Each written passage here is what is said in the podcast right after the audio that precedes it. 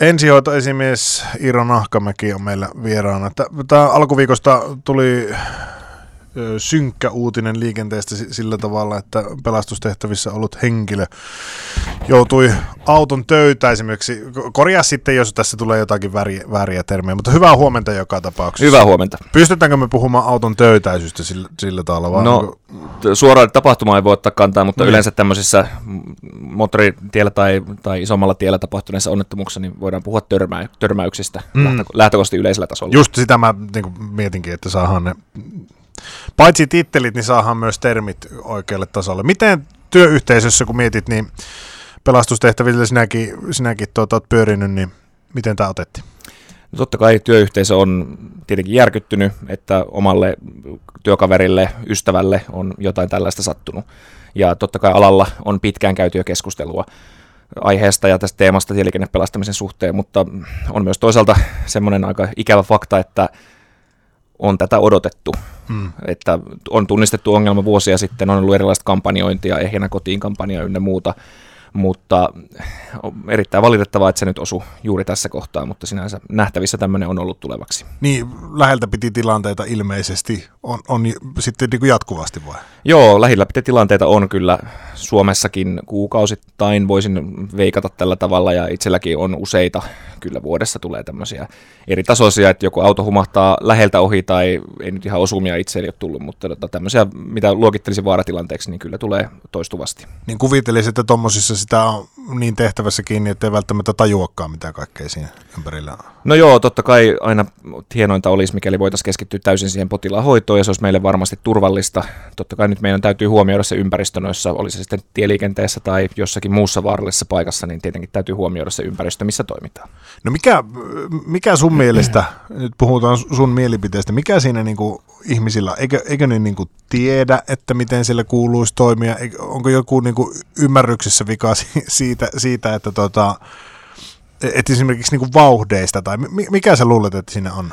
No mulla on sellainen kokemus, että yleensä kun näitä ihmisiä, jotka on liikennettömyyksessä ollut, haastattelee ja kysyy, että mikä tähän tilanteeseen johti, niin tosi monesti sanotaan, että kiire. Mm. Ja se kiirehän on äärimmäisen suhteellista.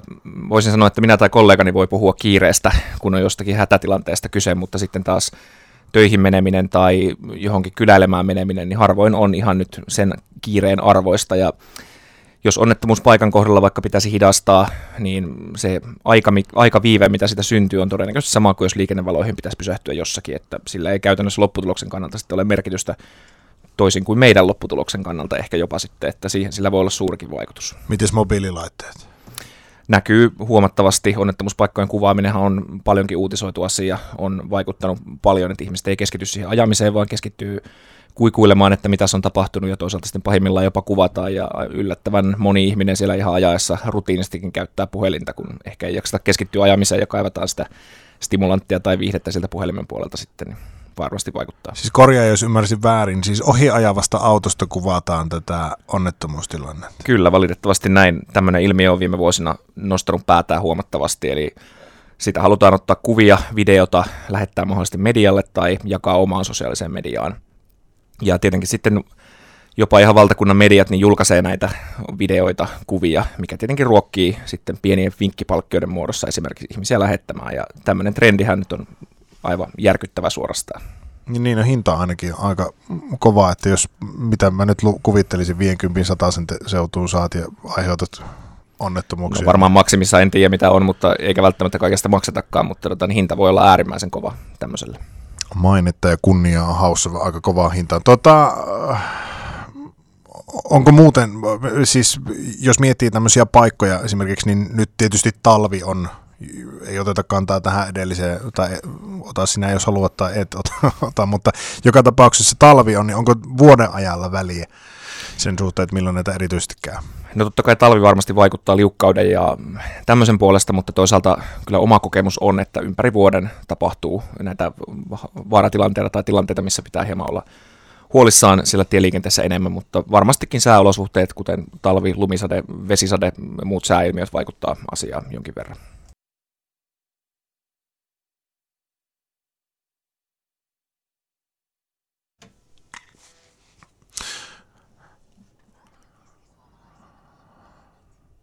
Just näin. Ensihoitoesimies Iiro Nahkamäki vieraana. Turvallisuusviestintää myös. Hetkinen, YouTube, Instagram, onko muita kanavia? No aika lailla näissä, näissä toimitaan. Että Joo. vähän myös TikTokissa, mutta pääasiassa Instagram, YouTube.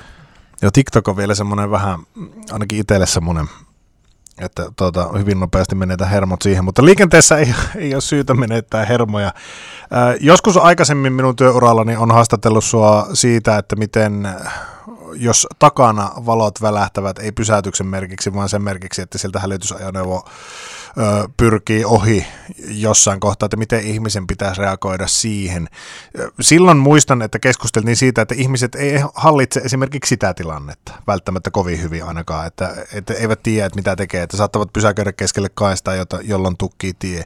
Mutta osaako ihmiset nyt niin kuin ohittaa onnettomuuspaikka? Vai onko nämä vain niin sanottuja mätiä omenia, ketkä, ketkä tuota, teitä keilaavat nurin sieltä? No täytyy, täytyy tota, niin, tietenkin muistaa, että kukaan ei tahallaan varmasti aja missään tapauksessa auttajan, oli se sitten pelastaja, ensihoitaja tai poliisi tai vaikka hinaaja kuljettaja päälle.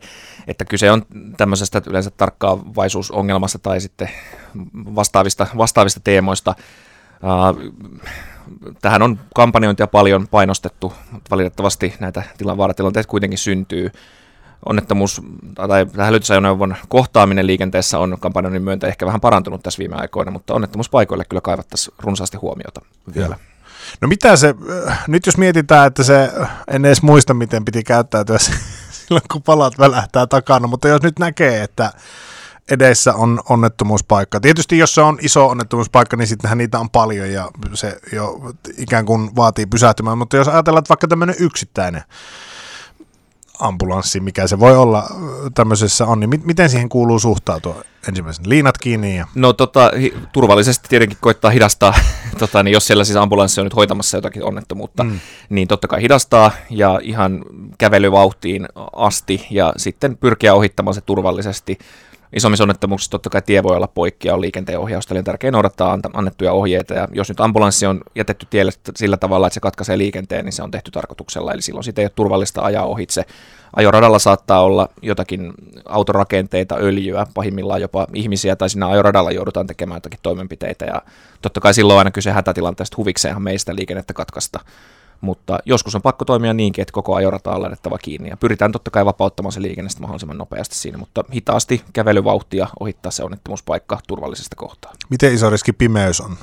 tämmöinen aika, nyt kun katsot tuonne ulos, niin, niin, niin liikennevalot nähdään tuolta, mutta eipä juuri muuta. Kyllä, pimeitä on ja totta kai se vaikuttaa. Sen takia me tietenkin viranomaispuolella käytetään heijastavia vaatteita sillä tiellä, että ne oltaisiin paremmin näkyvissä. Ja toki aina ambulansseissa, paloautoissa, poliisiautoissa ja muissa niin on tietenkin hälytysvalot päällä, että luulisi sen sinisen valon yöllä näkyvä. Mutta toisaalta sitten taas kirkkaana päivänä ne siniset valot ei välttämättä näykään niin hyvin. Eli yleinen tarkkaavaisuus, mitä lakikin edellyttää tieliikenteessä, niin olisi tärkeää huomioida.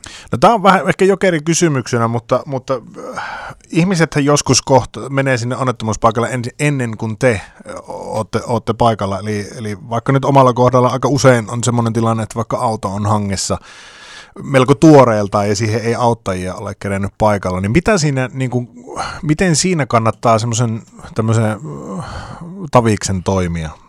No tieliikennelakihan velvoittaa, että täytyy, täytyy tarjota apua siinä, eli turvallisinta on varmaan ajaa esimerkiksi hitaasti sen onnettomuuskohdan vähän ohitse, jättää tien sivuun hätävilkut päällä turvalliseen paikkaan. Ja sitten esimerkiksi siitä tien reunaa pitkin mielellään penkan puolella niin kävellä sinne tapahtumapaikalle kysymään, että miten voin auttaa tai onko jotain tehtävissä. Ja tota, tietenkin siinä sitten tilanteesta riippuen niin edetä siinä asiassa. Voihan olla, että sanotaan, että joo, meillä on hinuri tulossa, että kaikki on ok, että, ja matka jatkuu, mutta sitten toisaalta, jos siellä on vaikka joku hätätilanne, että ihminen on saanut vaikka sairaskohtauksen, ja tämän johdosta on tajuttomana autossa, niin siinä on esimerkiksi suuri riski, että hän vaikka menehtyisi sinne sitten ilmatien menettämisen takia, eli sen takia pienikin ensiapu saattaa olla henkeä pelastava tällaisessa jutuissa. Tuota, onko mä tehnyt ihan mahdottoman väärin, kun mä mukavuuden halusena selkeästi niin pysähtynyt siihen paikalle autosta ja aukassut vaan ikkunan siinä kohtaa lämpimästä autosta ja kysynyt, että, ja sitten toki pysäköin, jos tarve on ollut. No jos, jos puhutaan tämmöistä rauhallista tienpätkästä, niin se voi olla ihan hyvä.